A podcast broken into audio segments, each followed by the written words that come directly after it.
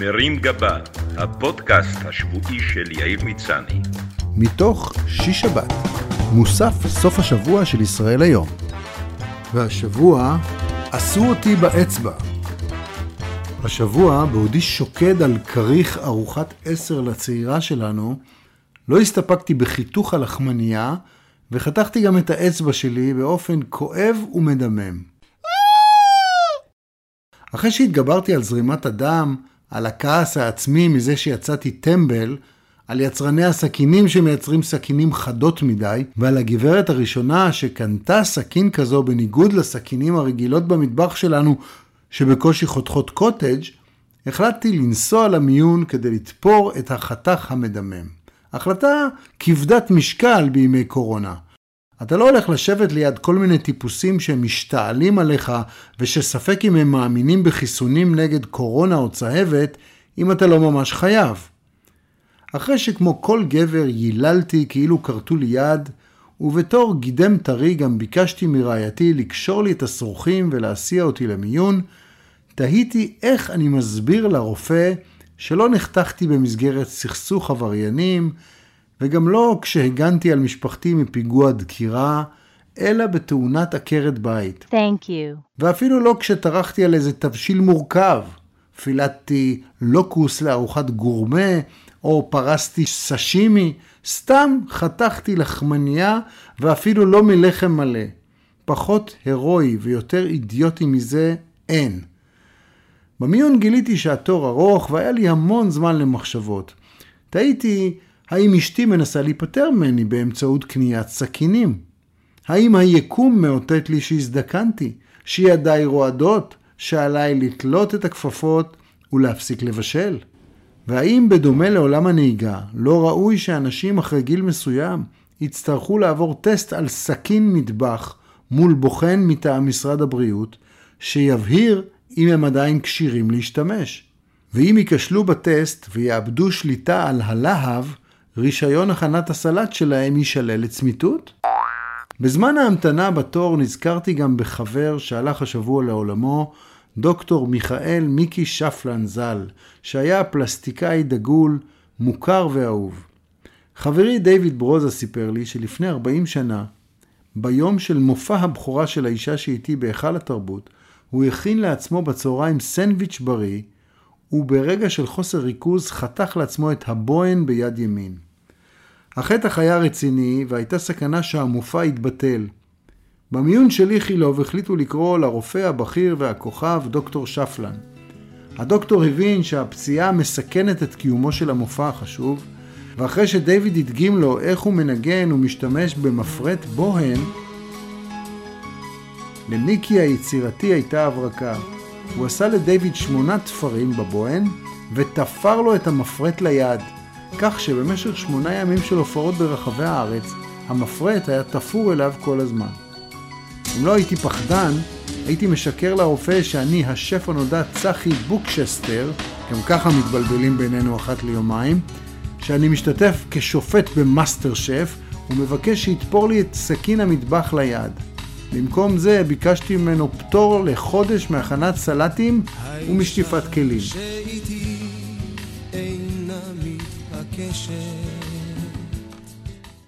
דווקא עכשיו כשכולם עטים על סוכנויות הנסיעות כדי לגרד כרטיס טיסה לחו"ל ומחירי הטיסות מאמירים, החלטתי לשנות כיוון ולטייל בארץ. הלכתי על עכו, ואם חשבתי שאני מכיר אותה טוב, בשבוע שעבר התברר לי שוב שאין לי מושג מהחיים שלי. הרגשתי כמו שני הישראלים בתשדיר משרד התיירות שמטיילים בארץ ומרגישים בחו"ל. חברים עם דירה בעכו זימנו קבוצת חברים לביקור מודרך בעיר, ואחרי חצי שנה של תאומים מורכבים בין המשתתפים, ארזנו ללילה אחד תיק שלא היה מבייש נסיעה של מסביב לעולם ב-80 יום, ונסענו צפונה. בכבישים העמוסים של ארץ זבת חלב ופקק, נסיעה כזו מאזור המרכז, כולל מנהרות הכרמל המצוינות, לוקחת שעתיים ללא עצירות. המארחים שלנו, קטי, שהיא צלמת מוכשרת, ואלון, שאיתו ניגנתי בגיל 16 בלהקת קאברים בשם אחוז בננה, הם זוג מיוחד עם חזון ואמונה חיובית, שהחליטו יום אחד שתהיה להם כתובת משלהם בעכו. ואחרי שבע שנים של בירוקרטיה, קבלנים ושיפוצים, יש להם דירה יפהפייה, מעוצבת בטעם ומושקעת בעיר. תוך כדי התהליך, ההתאהבות בעיר והכרת השכנים, הם הבינו שיש כאן הזדמנות למשהו גדול יותר מסתם דירת נופש, והחליטו לשפץ עוד מבנה בעיר, שהפך לצימר חמוד עם מטבח משודרג, שמארח סדנאות בישול ל-20 איש. הרעיון היה להעצים את נשות עכו, שהן ברובן עקרות בית, ולתת למבקרים הזדמנות להכיר מקרוב את חיי היומיום ואת צורת החיים והמנהגים המקומיים בעכו העתיקה. כחלק מהעצמה הנשית תלויות על הקיר תמונות של האימהות של קטי ואלון, נשים חזקות ומיוחדות, ביחד עם סיפור חייהן. אחרי שאכלנו בהנאה חומוס בצבע ורוד, הלכנו רגלית לבר מקומי שמשקיף לחאנים ולסמטאות של העיר. הבר הזה מאוכלס מדי יום בערבים וביהודים, מראה שאינו טריוויאלי בערים אחרות בישראל. כל כך הרבה דברים קרו לחיינו בשנתיים האחרונות, שחלקנו אולי הדחיק את מבצע שומר החומות, האזעקות, הריצה למקלטים, וגם את המהומות שהיו בערים המעורבות, כולל עכו, יפו ולוד, שגבו חיי אדם. כשאתה מהלך ברחובות עכו, שבה חיים כרגע בדו-קיום מצוין ערבים ויהודים, שמקווים שהקורונה תעבור כבר והתיירות תחזור, אתה לא יכול שלא לתהות האם הלשכה של בן גביר בירושלים לא עלולה להדליק שוב את המדינה ולגלגל את העיר הזאת ואחרות בחזרה לאסון. ישבנו לשיחה ספונטנית עם המסעדן אורי בורי, שגם המסעדה וגם המלון שלו נשרפו במהומות, והאיש נשמע מלא אופטימיות. כבר באותו ערב הבנתי שאסור להתייאש, צריך לשקם מיד את ההריסות ואת היחסים. שמתי בצד את הסנטימנטים והלכתי עם הראש וההיגיון. צריך לחשוב על מי שבונה ולא על מי שהורס. רוב ערביי ישראל הם נורמטיביים. צריך לתת כבוד לטובים ולהעניש את הרעים. צריך חינוך, שיטור ושיפוט. כי מי ששרף את המסעדה למשל קיבל עונש של שנת מאסר בלבד. חלק גדול מהבזיזה בעכו הוא בכלל של פושעים ועולם תחתון שתפסו טרמפ על המהומות, ואם לא נייצר לנוער מסגרות חינוכיות, הם ינותבו לפשע, לסמים ולמטיפים שיגררו אותם למעשים קיצוניים. ובורי ממשיך, אתן לכם דוגמה קטנה. מישהו שעובד בעיר אחרת כי אין לו פה תעסוקה, ובגלל מחסור בתחבורה נאותה הוא צריך לקום ב-4 לפנות בוקר ולנסוע במכונית לעיר אחרת, בערב כשהוא חוזר אחרי יום עבודה קשה, אין לו חנייה והוא חוטף 500 שקלים קנס, שהם בערך מה שהוא הרוויח כל היום. זה מייצר תסכול.